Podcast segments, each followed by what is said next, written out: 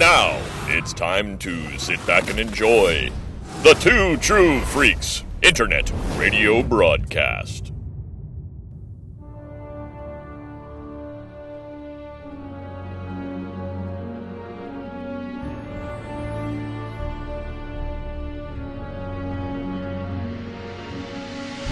Mr. Scott, shall we give the Enterprise a proper shakedown? I would say it's time for that, sir. Aye.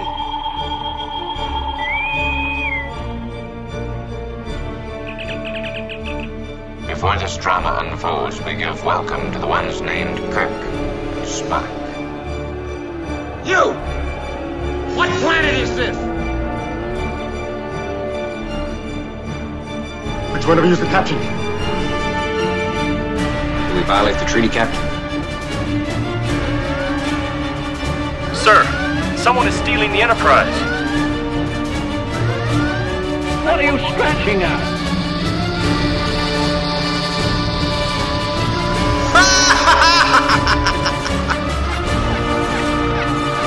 Humans make illogical decisions. Destruct sequence completed and engaged. Yes, I found Mrs. Spock! I'm talking to Mrs. Spock, you understand?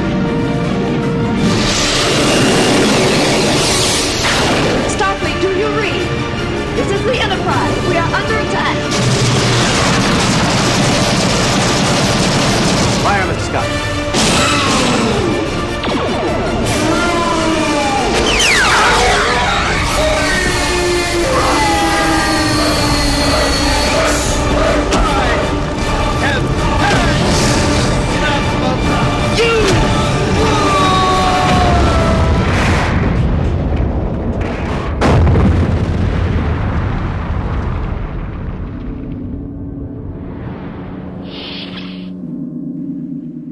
Hello, and welcome to Star Trek Monthly Monday, the TOS edition. My name is Scott Gardner, and joining me as always is my best pal, Chris Honeywell. Hello. I'm trying to get The more hell was pathetic that? with it every month. Uh, sound like a sick Mugatu. Captain Kirk.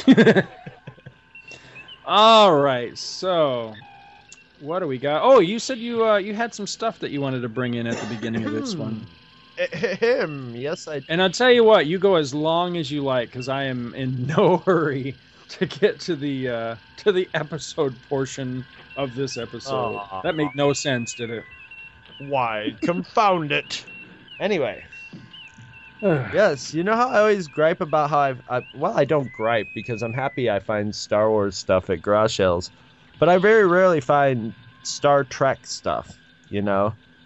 right. Um, but recently, I did find the um, Star Trek motion, the motion picture soundtrack. I think I talked about that maybe the last Star Trek Monday, monthly Monday. It was so long ago, I don't, I don't remember. Um, assistant editors month when I was on vacation in Bora Bora has erased a good chunk of my, of my memory.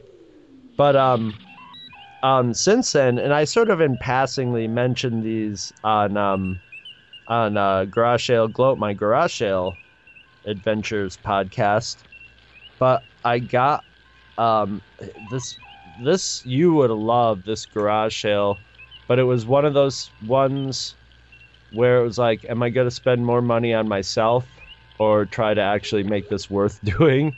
It was a lot of. It was somebody who collected like paper collectibles, so they had a lot of cheesy, you know, knick-knacky stuff. But they had I'd say eight long boxes full of comics and you know a couple boxes full of assorted magazine stuff and movie tie-in stuff and everything was priced like $15 $20 and and stuff but the at the at the garage sale everything over $5 was $2 and everything under $5 was a dollar so basically, everything was two dollars. So it was basically the comics was a one dollar and two dollar bin, but there were lots of old, you know, older from the sev- you know mid 70s up comics in there and a lot of the House of Mystery type horror comics and stuff, but the stuff that I really wanted.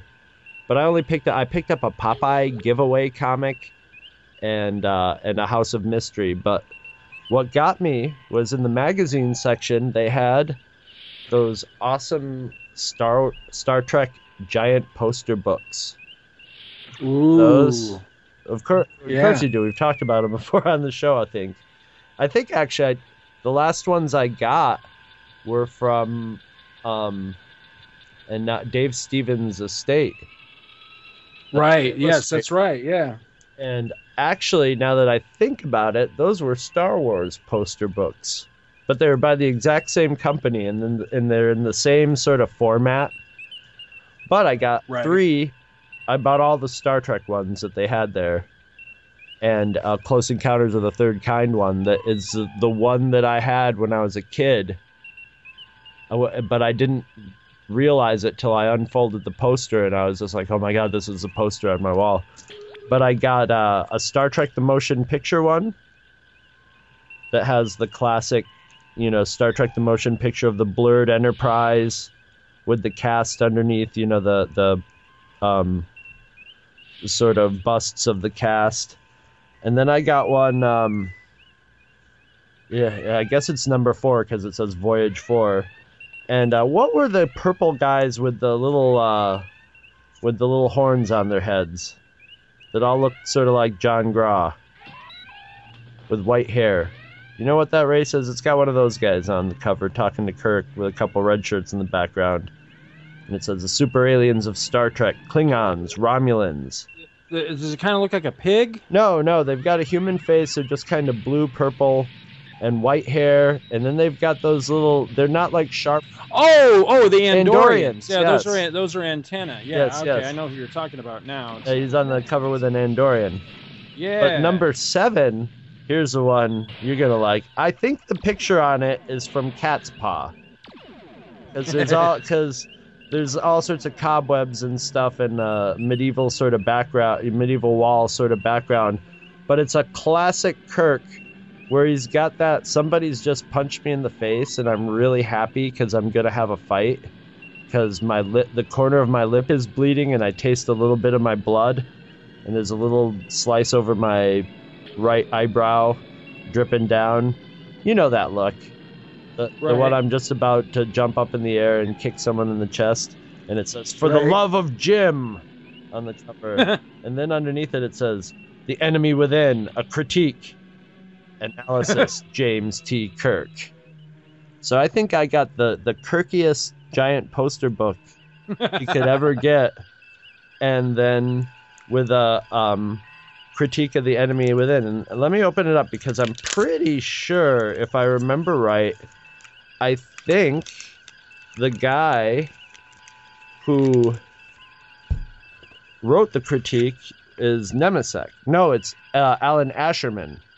Alan Asherman. Yeah, he wrote the compendium that we'll be stealing the uh, synopsis for this episode out We're of just later. talking about Nemecek though, because he was in that new Star Trek Continues or whatever yes. show.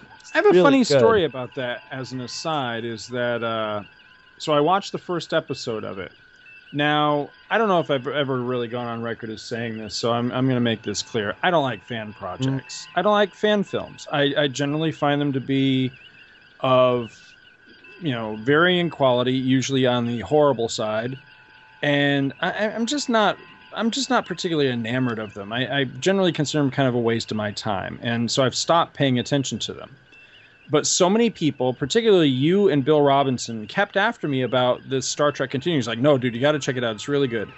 And I was like, yeah, yeah, whatever. And then, you know, the opportunity came up um, to go to Conjure here in uh, in Orlando, which is a, a new convention uh, that just started up.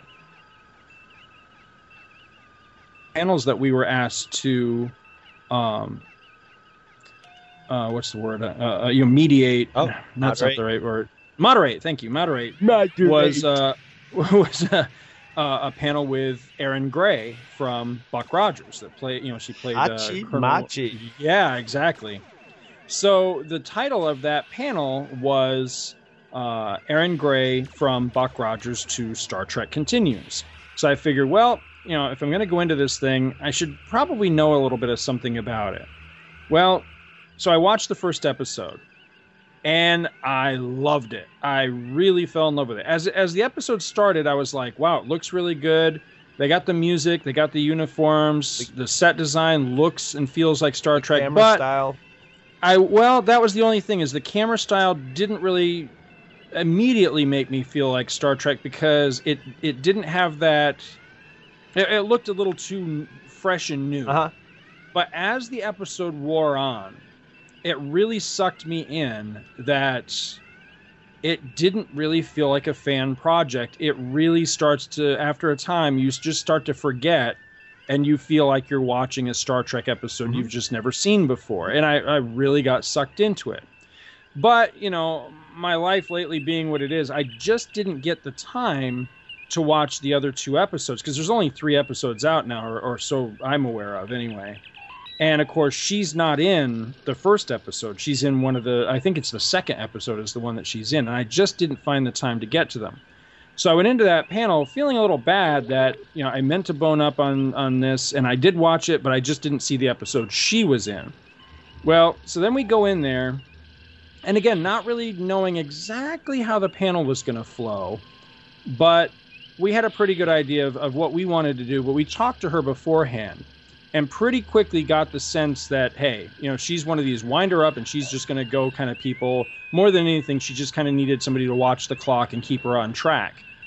So you know we go in and scott Rifen took the reins on that particular panel. It was really good really ran well. But i realized a little while later that we never even touched on star trek continues. Never even got mentioned in the entire panel. So i actually you know, I, I did just fine. You know, it, that I didn't actually get up to speed on it or anything, but it was just kind of weird that it all worked out the way that it did. But uh, yeah, like you said, whew, Where do you see? she is a fine woman still at, at her. I believe she's about. Well, I'll, I'll be generous and I won't say how old I believe she is, but she's like our mom's age. You know, she's she's up not there. look like so- our moms in those. no, she does not. no, she does not. She is still a, a fine, fine woman. So, yes, that was quite the panel. Have you you eh, so you haven't gotten to the the the latest episode with the alternate universe in it yet? No, but I will. That's the thing. That is that one I, I, think I will get back into it because I really enjoyed what I saw. I think that one really is the is like the one. That one was the fir- the I I I got through all the the other ones. I shouldn't say got through because it makes it sound like I was working, but I was feeling the same Right. thing you were. I'm like, this is like an episode. One of them. I'm I'm not gonna say which one. I'll see what other people think. One of them had a little bit too modern fan sort of feel to it in the writing and acting and characters in it. But then the then the latest one, which is all takes place in the alternate, you know, um, um, goatee universe of Star Trek, immediately after, you know, the Mirror Mirror episode, like immediately after they they they actually used the new cast in the last scene from Mirror Mirror or the last scene aboard the the Mirror Enterprise, and you could tell it's a subject matter that all the everybody involved with it was like i mean how much fun would would that particular project be? And so everybody i think had a little extra oomph to it and it really shows in the ca- and i think they by that time maybe the cameramen had gotten better because everything the only thing that isn't firing at the level of the original star trek and it's the only thing that i think that I have you have to cut them slack with is acting because they got to get what they can afford and who wants to work with them. It's a labor of love. It's not like you can sign a contract with Nimoy and Shatner and and pony up the money for for a trained actor. Although there's trained actors like Erin Gray who want to get involved because they see the merit of it and the and it looks like fun probably. Mhm. But um, but at the same time, you're not going to populate your whole cast and crew of the the show with people like that. You got to get your friends and local actors who are Trek, you know, Trekkies, Trekkers. Sorry, but either way, either way, you know, it felt like it was written beautifully. I highly recommend it, and uh, we'll have to go more in depth with it as people see it and as as you catch up on them. Hopefully, they'll keep pumping them out. I think one of the things that really, really, really helped win me over too was that the episode, the, the first episode, the one that I watched, um, focused on Apollo. Yes. And, and was essentially it was a sequel to and it's the original who, actor who mourns for Adonais and it's the original guy that was the thing that won me over was that they get the same actor back to play Apollo They get and a possible that- way to have him aged. Mm-hmm. Yeah, and and I really, I, I just thought it was phenomenal. As a matter I really fact, did. I really enjoyed it. The it. reason that they made up to have him aged is what made the whole is what became the whole thrust of the episode. So it, it worked out really well. I did. I really enjoyed it. I thought it was. I thought it was excellent. Looking, I'm looking forward to more. I think we're stalling, man. Yeah, not like Joseph yeah. Stalin. We we are because I well I don't know how you- how you feel about it. I, I suspect you probably feel much the same as I do, but uh, Yeah, I was not really looking forward to this episode, and after having watched it again after many many many many many years, I find that my opinion has not changed a hell of a lot. I'm This is how much I think- no fan of Harry Mudd. this is how much I think of this episode. I watched it the other night and took notes. Now I'm looking at my notes. I don't know what the hell I was talking about. That's how much it's stuck in my head. Well, I, I just watched it yesterday, so it's fresh in my Oh, mind. So maybe I lucky can help you. you decipher your notes a little bit. So, so of course, if you are a follower of Star Trek Monthly Monday, you know the episode that we're talking about coming up is ah, season two, episode eight. I dumb. Uh, Captain's log, stardate 4513.3. After having been taken over by an android, we are entering orbit around a planet which has never been charted. Who sent you? You should refer to me as Mudd the First. I've had 500 of them made up to attend me. I love you. However, I hate you. What a shame you're not real. We are programmed to function as human females. You are? This place is even better than Leningrad. Hey!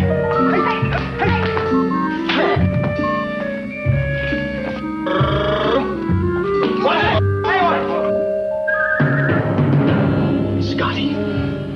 Scotty's dead. He had too much happiness. The fact is, I've taken over your whole ship. There's nothing you can do about it. see, the, pro- the the thing is though is that see we're we're we're back fresh off of you know assistant editors month. I'd love to come back like triumphantly. You know what I mean? for all four of the shows, ah. you know, for the month. And with this particular one, it just it's not triumphantly. That's- it's more like, oh god, really? That's what we get for doing the luck of the draw. You know what I mean? Yeah, exactly, exactly. But anyway, all right. So let's just go ahead and we're just gonna dive right into this thing and just get it the hell over with. so, out of the Star Trek Compendium by Alan Asherman, here is the synopsis. This is I, Mudd. According to this, this is episode number forty-one. Um, and damn, this one does not give the air dates. Oh well, I'm too lazy to look it up right now. Anyway, uh, I th- what it, thought it was worth noting, by the way, that uh, the writers on this um, were a guy named Stephen Kendall, or Candle, I guess it is, and an uncredited David, uh, David Gerrold did some of the rewrites on this. Hence the He comedy. re- yeah, he specifically requested not to be included in the credits, but yes, oh, he did. jeez, why? Uh, You- Yeah, I, I'm not sure. Uh, anyway, so here's the synopsis. An extraordinary Enterprise crewman, Norman, I like to call him Norman Bates, actually, uh, reveals himself as an android after locking the starship on a course toward a specific planet. The unknown world is populated by a race of extremely sophisticated androids who have lived their human. Wait, what? Oh, I'm sorry, who have outlived, rather, their human creators. The androids desire only to serve mankind and wish to spread throughout the galaxy, eliminating problems caused by human frailties. To do this, they must first rule the galaxy. The seizure of the Enterprise is their first step toward this goal. Arriving on their planet, Kirk and company learn that the androids have a guest, Harry Mudd. Harry frickin' Mudd. Who crashed on their world. oh, God. Who crashed on their world after escaping from the scene of his most uh, current crime.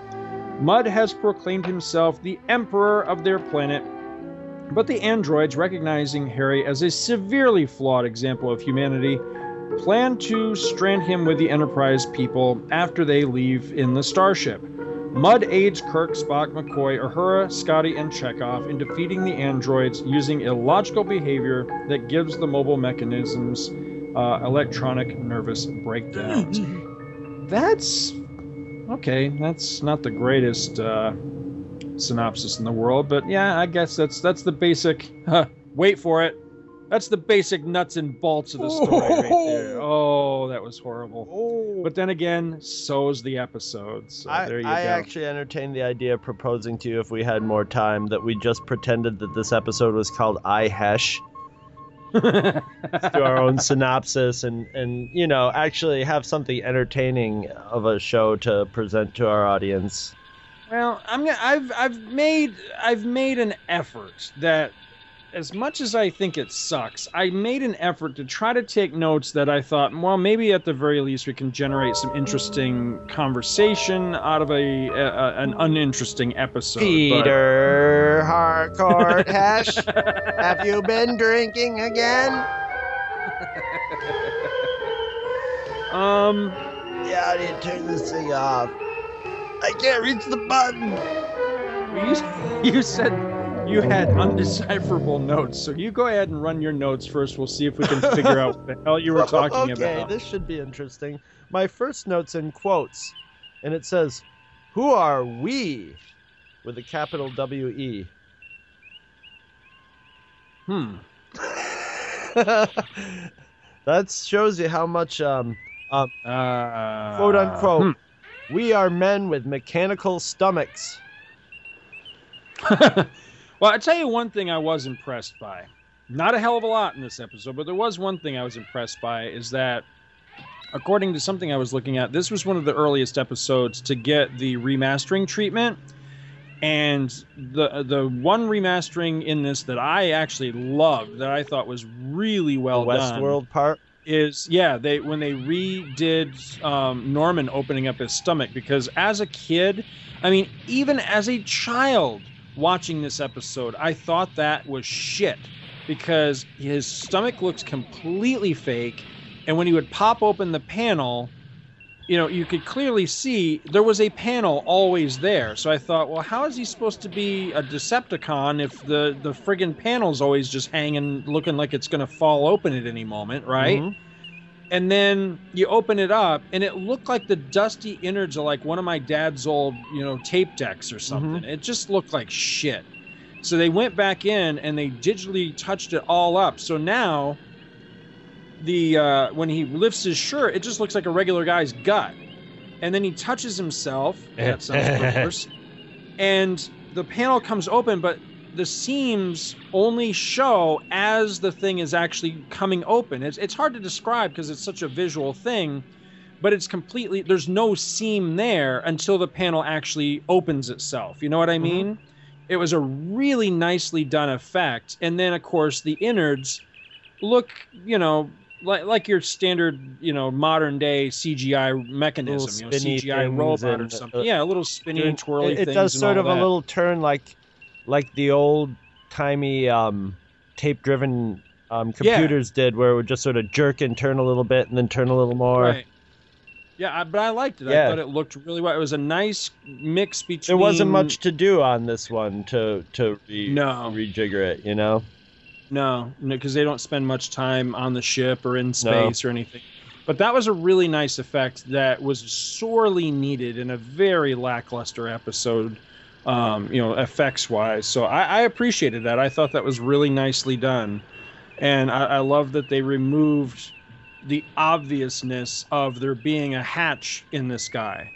And and it kind of blended with you know because in, in a lot of instances because of the nature of the episode involving androids my mind kept going back to data and thinking you know how did this possibly connect with data i, I would have loved I, and this may exist out Well, there that, that's the thing. These you know, guys the were novels or what sub. These guys had uh, these the lady robots especially had some nice hardware, but they had some shitty software. Because like if people started doing that with data, he'd just be like, "You are acting irrationally," you know, and that's Right, that, yeah. you know. Right. Well, you know, like I say, this may actually exist somewhere in all the novels and comics that have been written, everything. But I, I would love to see if there was ever any connection drawn between like this this episode and the androids and everything and data's creator and the creation of data. Like you know like like his creator studied these androids on this planet and gained some you know gleaned some knowledge that he used in the construction of data. Because the more i think about it when i started thinking about the level of technology and the sophistication and especially the androids that we've seen over the course of tos data actually starts to look a little less um, a little less special because it turns out we, we've actually seen a good number of mechanical beings in TOS. So data doesn't seem as um, maybe uh, maybe not special is the right word, but as like as far fetched because they already Right. had this stuff in the TOS universe. So it, it's very possible that that uh, Dr. Soong, you know, got a hold of some of these other androids from this era and kind of studied up on them and, and gleaned knowledge that he used in, in Data's construction. But I would have loved to have seen like a direct link to that somewhere. And like I say, it may, it may exist. I'm just not really aware of it. But Um, I, don't know. This I was I was stretching hard to find some stuff to actually talk I- about in this. I had a girlfriend once who said I am not programmed to respond in that area, even though I asked really nicely. Um, what else? What else did you have for notes? Harry Mudd was an internet pirate. He was a downloader. Did you hear his whole thing of just like you can't contain copyright? Oh yeah. I was listening I to that catch That's that. way ahead of the time. Uh, Chekhov could have had himself a robot Pam Dawber three way. Yep. It looked like going on there. Who's who's to say he didn't? For some, he looked like he was definitely thinking about it. I love that the there's a uh, robot named uh, Norman, and I was waiting for the female robots to do a brain brain what is brain at some point, but you know it's there's enjoyable things about this that I remember enjoying as a kid, but we were laughing at it. But still, you the scenes where everybody gets to chew the scenery and do stupid where, where it's like all right we're gonna blow their minds and they start doing their little dance, song and dance routine those entertain the hell out of me you know with with with mccoy doing a fake hype, hypo and all that and and the robots watching it but it's in the i'm not laughing with it right. Yeah. Exactly. Yeah. And yeah, that's a good way to describe it. and Harry Mudd was a good idea. I don't know. Was this before tr- or after Trouble with Tribbles? Were they trying to be Trouble with Tribbles again? Were they trying to be fun? You know, like oh, that was a really popular. I think that's episode. a lot of my problem with this episode. Is I, I, you know what? Let me look. No, according to this, Trouble with Tribbles is the next episode. Okay, so they so they basically uh, they tried to be comedic with this, but succeeded further down the line with Trouble with Tribbles. But see, that's kind of my problem with this episode. Is it, it does feel a lot like Trouble with Yeah, it's got Tribbles, which is music. another episode I don't like. It's got so- the doofy music, lots of doofy music. Yeah, really stupid music in this one. I think, if I'm not mistaken, this is the only episode that's scored by this particular composer, and thank God, because it doesn't fit with Star Trek at all. Now, here's what I can't figure out about this episode, though. Um, at the end, maybe I missed something. All right, so the robots have beamed everybody from the Enterprise down onto the planet. And then, what does Kirk do? He fries the robot's main mind. How the hell do they get back up onto the ship? It, it, it goes, you know, they fry their mind. They're like, well, we won. and then when it comes back, all the compute, you know, they've they've obviously either reprogrammed them or whatever, but they're back up and running, and you know the the Enterprises. How the hell did they get beamed back up onto the Enterprise? You know what I mean? I, yeah, I, I didn't even think they about had that. nobody there but shut down computers. Shouldn't the Enterprise just have gone into a degrading orbit and yeah, plowed into the planet. exactly? yeah. Well, we shut off all the Yeah, computers. right. Well, too bad they were flying the Enterprise right now. Well, it's funny because I, I didn't think of that, but one thing I did think of is kind of along the same lines is that when Mudd reveals to Kirk that he's had the entire crew beamed down, Kirk snaps. Yeah. Kirk grabs him around the throat and slams him up against a wall. Now, this is at a time in the plot or in the episode when the robots haven't yet turned on Mudd. They worship him. And the entire reason that Kirk and crew are held at bay is because of the potential threat of, of Mudd just snapping his fingers and these robots, right. you know, will, will do something sinister. But yet here's Kirk with his hands around the throat of their emperor, and they don't do shit. Well, I- they I never think- come to his rescue at all. I think they were actually just just playing it up that he was his emperor till he could lure more people in. So now they didn't Right. care. But that means that they're capable of deception and guile and stuff like that, which means they should have no problem recognizing that when Kirk and company Right. tried screwing with their heads. Right. So it, it's not very consistent with. You know, No, it's not. That's the problem is that it has little glimmers. It- Yeah. You know what this episode reminds me a- an awful lot of, even more than Trouble with Tribbles. This episode reminds me an awful lot of Spock's brain. yeah, An episode that, despite the stupid ass concept of it, has potential, but it never goes in the right direction. It just it's a series of of degradations till you get to the end of it, and you're just like, God, that sucked. Well, this might this You know? episode might have all been there as an excuse for Gene Roddenberry to hang out at costume design. Say, make sure all the costumes were right. I hear he did that a lot. He made a lot of adjustments on on the costumes, and this had like, you know, identical, you know, tons of identical blondes and brunettes. So that might have been the, you know, that might be why we got I Mudd. Not for our amusement. I thought that Spock's supposition that all of the androids are centrally controlled seemed to come completely out of left field. What the hell gave him that idea? Why why would you jump to this conclusion which of course turns out to be the right one? Why would you jump to the conclusion that these particular automatons are controlled like the battle droids in in the prequels Just by he was you using know like a, that one thing, I guess. But that could that didn't have to be a complete. I mean, it wouldn't Yeah. make sense to have one robot control all the. the No, central no, it- it control wouldn't. all the robots.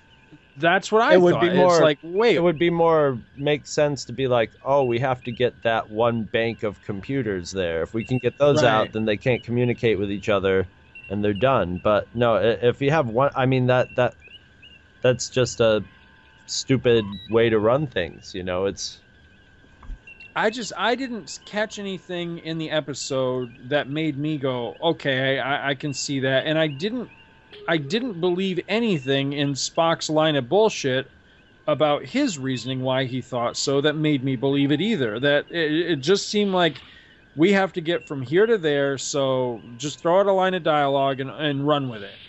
And that's just lazy. You mm-hmm. know, if you're gonna go that direction, then make me believe it. But I, I right. I'm, I'm thinking that maybe the reason they got away with it back then is that we didn't have data. You know, Right. we didn't have all these other you know androids that we've seen androids and computers were all just free for all, however you wanted Right. to portray them, or you know, Right. So that was I thought that was a little weird.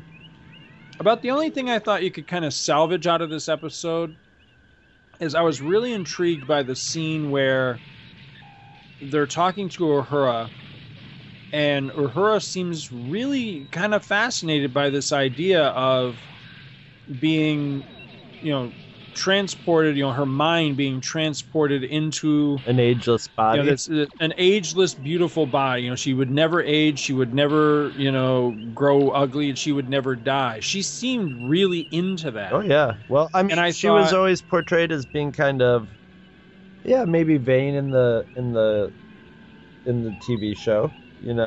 Right. So I thought that was an interesting avenue that that might have been explored at some time, especially, you know, you get to later movie era. You know, if, if they were ever looking for a way to bring Uhura into next gen territory, that might have been an interesting route to go. You know, but you know, to the best of my knowledge, it was never revisited or anything.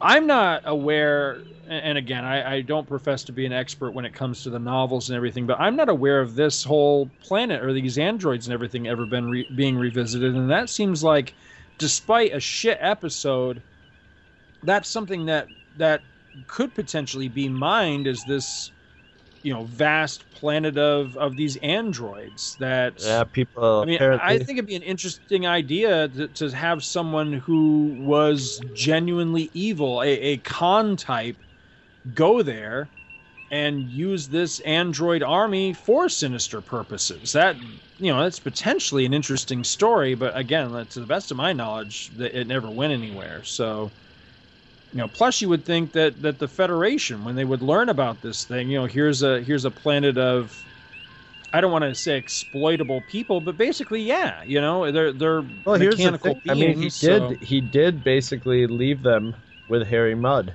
Still, Mm-hmm. it, it ended up pretty much where it started off, with somehow the robots at least not wanting to go fix things for humankind by enslaving them. Somehow they reprogrammed them or or something.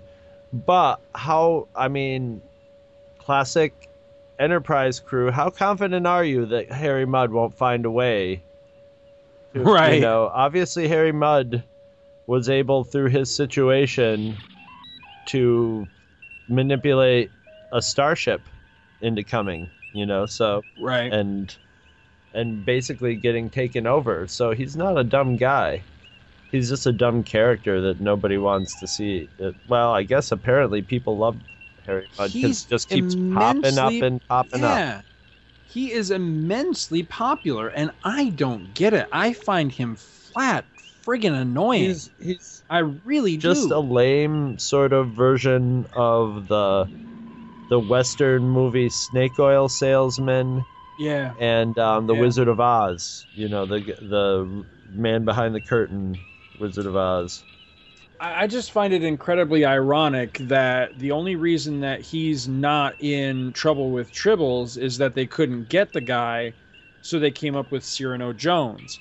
I like Cyrano Jones a hell of a lot more than I like Harry Mudd. Cyr- Cyrano Jones works in exactly the way that Harry Mudd doesn't for me, but I don't know. I feel like we're going incredibly negative with this episode, but I can't help go. it. I just don't like this character. So Not a very good episode. So no, it's really not. The, and you know, it, something else occurred to me. The la- last thought, because I know we got to go here, but last thought on this is it, it occurred to me at the end of the episode that you know about 400 years ago, you and I did an episode before we got started with Star Trek Monthly Monday that uh, was a Halloween episode, and we basically talked about all the elements of Star Trek that used to scare the piss out of us when we were little kids. Yeah.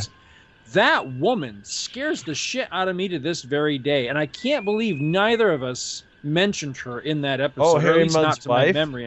Aggie wife? Yes, she's freaky looking, man. she looks like you know what she looks like to me. She reminds me of the the Nelvana, the company that did the Star Wars Christmas special cartoon. She reminds me of a character you would see on that because she's got that Right. hair. And she's Yeah. and it's just that evil. She's got that pursed up evil school marm demeanor, Yes. and of course, it's not really even the Harry Mudd's wife. It's Harry Mudd's parody version, you know, point of view Right. version of his wife. So it's probably even more, you know, it's just it's super. It's like the ultimate exaggerated nagging wife. The only thing that she didn't have was like a space rolling pin in her hand. I might have liked that actually. That would have been funny. All right. Well, what do you? What else you got on this? Or are we ready to, I'm to roll the roll dice and see what's next time? Before my brain starts smoking. Brain. All right. Um. So. you know what? I can't find my list. Where the hell is it here? This isn't going to be fun if I can't find it. Well, that's okay. It takes time for this goddamn Star Trek computer to warm up anyway. All it's right. not getting any younger, man. Hopefully, I can find it by the time you're done doing that. Let's see. House is dusty here? as hell too. Damn it! Where the hell is my Star Trek list? Sounds like my lungs during Goldenrod season. All right, it's spitting out a number. I don't know if you're ready for it. I am not ready because I can't find the damn list anymore. Uh, It should be inside my books. Oh, you know what? I know what it, what the problem is. I'm looking in the wrong books. Oh. Because remember, we were using the um, we were using the nitpickers Right. guide for the longest time. So that's the Thirty. number thirty is we done it. Amok time. Fifty-eight. This is fascinating audio. 58 is. I can't read it, but we done it. The Paradise Syndrome. What do we got? Like two episodes left. You know, I think I missed. No, wait. The the one I missed was Immunity Syndrome. Which I really wish I was there for that one. But you did that one with somebody else, I think, because I don't think I made it for that episode. Fourteen. 14 is. I don't believe we've done this one. The Balance of Terror? That's the Romulan one with Spock's dad as a Romulan. I don't think we've done that one. Balance of Terror. You know the one I'm talking about, Yes. right? I don't believe we've done that one. Oh, I'm going to say we have not I don't think we have done. Uh, we've seen Sarek yet. Yep. Excellent. And if, if I'm not mistaken, I think that's the last Janice Rand episode too. If I do, if I'm if I'm correct, because what's what's the one This with be a uh, big step up anyway. There's a yeah? battle to it. Because what's the one with look at my legs? Okay, that's Miri, and Miri is number s- number eight, and Balance of Terror. Yeah, so I, I'm pretty sure that that's the last one with Janice Rand in it. That's a good episode. It really is. It's a little slow, but it's a good episode. It's a it's a character. Yeah, that'll be fun. All right. Yeah, it is a character one. That'll be a good episode. All right, cool. All right, so join us. Here's the thing. Well, do we want to do we want to talk about what next month is going to be looking like yet? Well, or it looks like. wanna- Well, I'll just say this: it looks like next month you might not get a Star Trek Monthly Monday, but there's a. It, it's you will get Star Trek content. Yes. I promise, and it's good Star Trek Yes. content. It just won't be this episode. let's let's just say that in in the last weekend, Scott and friends generated a lot of content that you guys need to listen to, and it might be a whole month's worth of content. So, if you don't get your regularly scheduled programming, you're going to get some wild and woolly stuff. So, there you go. And there's new new Star Trek content brewing too, and uh, as as we get that more nailed down, you'll hear about that, and you'll love it.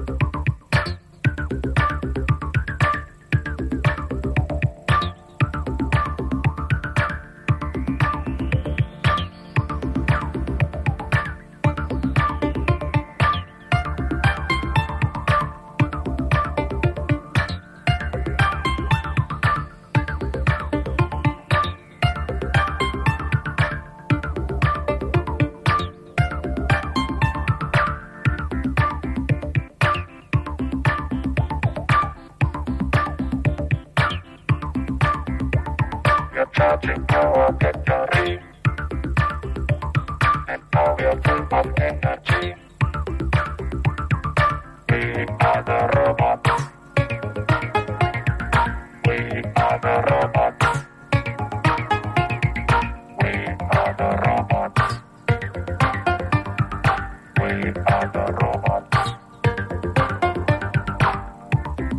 If you shop at Amazon.com, please consider using the link at twotruefreaks.com to shop there.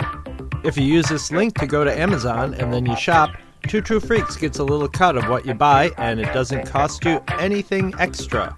So you get to shop as usual and help out the Two True Freaks at the same time. We are the robots. We are the robots. Visit our website at twotruefreaks.com. Two True Freaks is always spelled T W O T R U E F R E A K S. You can email Two True Freaks directly at twotruefreaks at gmail.com. Two True Freaks and all of its excellent affiliates are available on iTunes, and you can choose to subscribe to either the entire network if you wish, or pick whichever individual shows you want to follow. We have so many shows to choose from, there's just bound to be one that appeals to your particular fandom. Just search Two True Freaks with an exclamation mark at the end, space, and the number two. You can find Two True Freaks on Facebook. Just search for Two True Freaks. If you ever leave your house and you actually have friends, why don't you tell them about Two True Freaks? If you've enjoyed our show, please won't you take a moment to rate us on iTunes? That helps others find the show too. Thanks for listening. And join us every Monday for new episodes of Two True Freaks.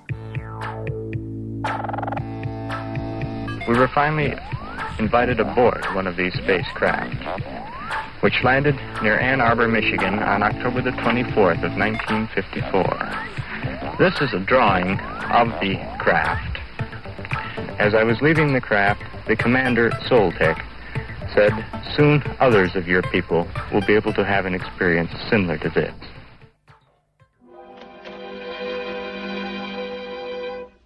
Allow me to introduce myself. My name is Mudd. And remember, mud spelled backwards is dumb.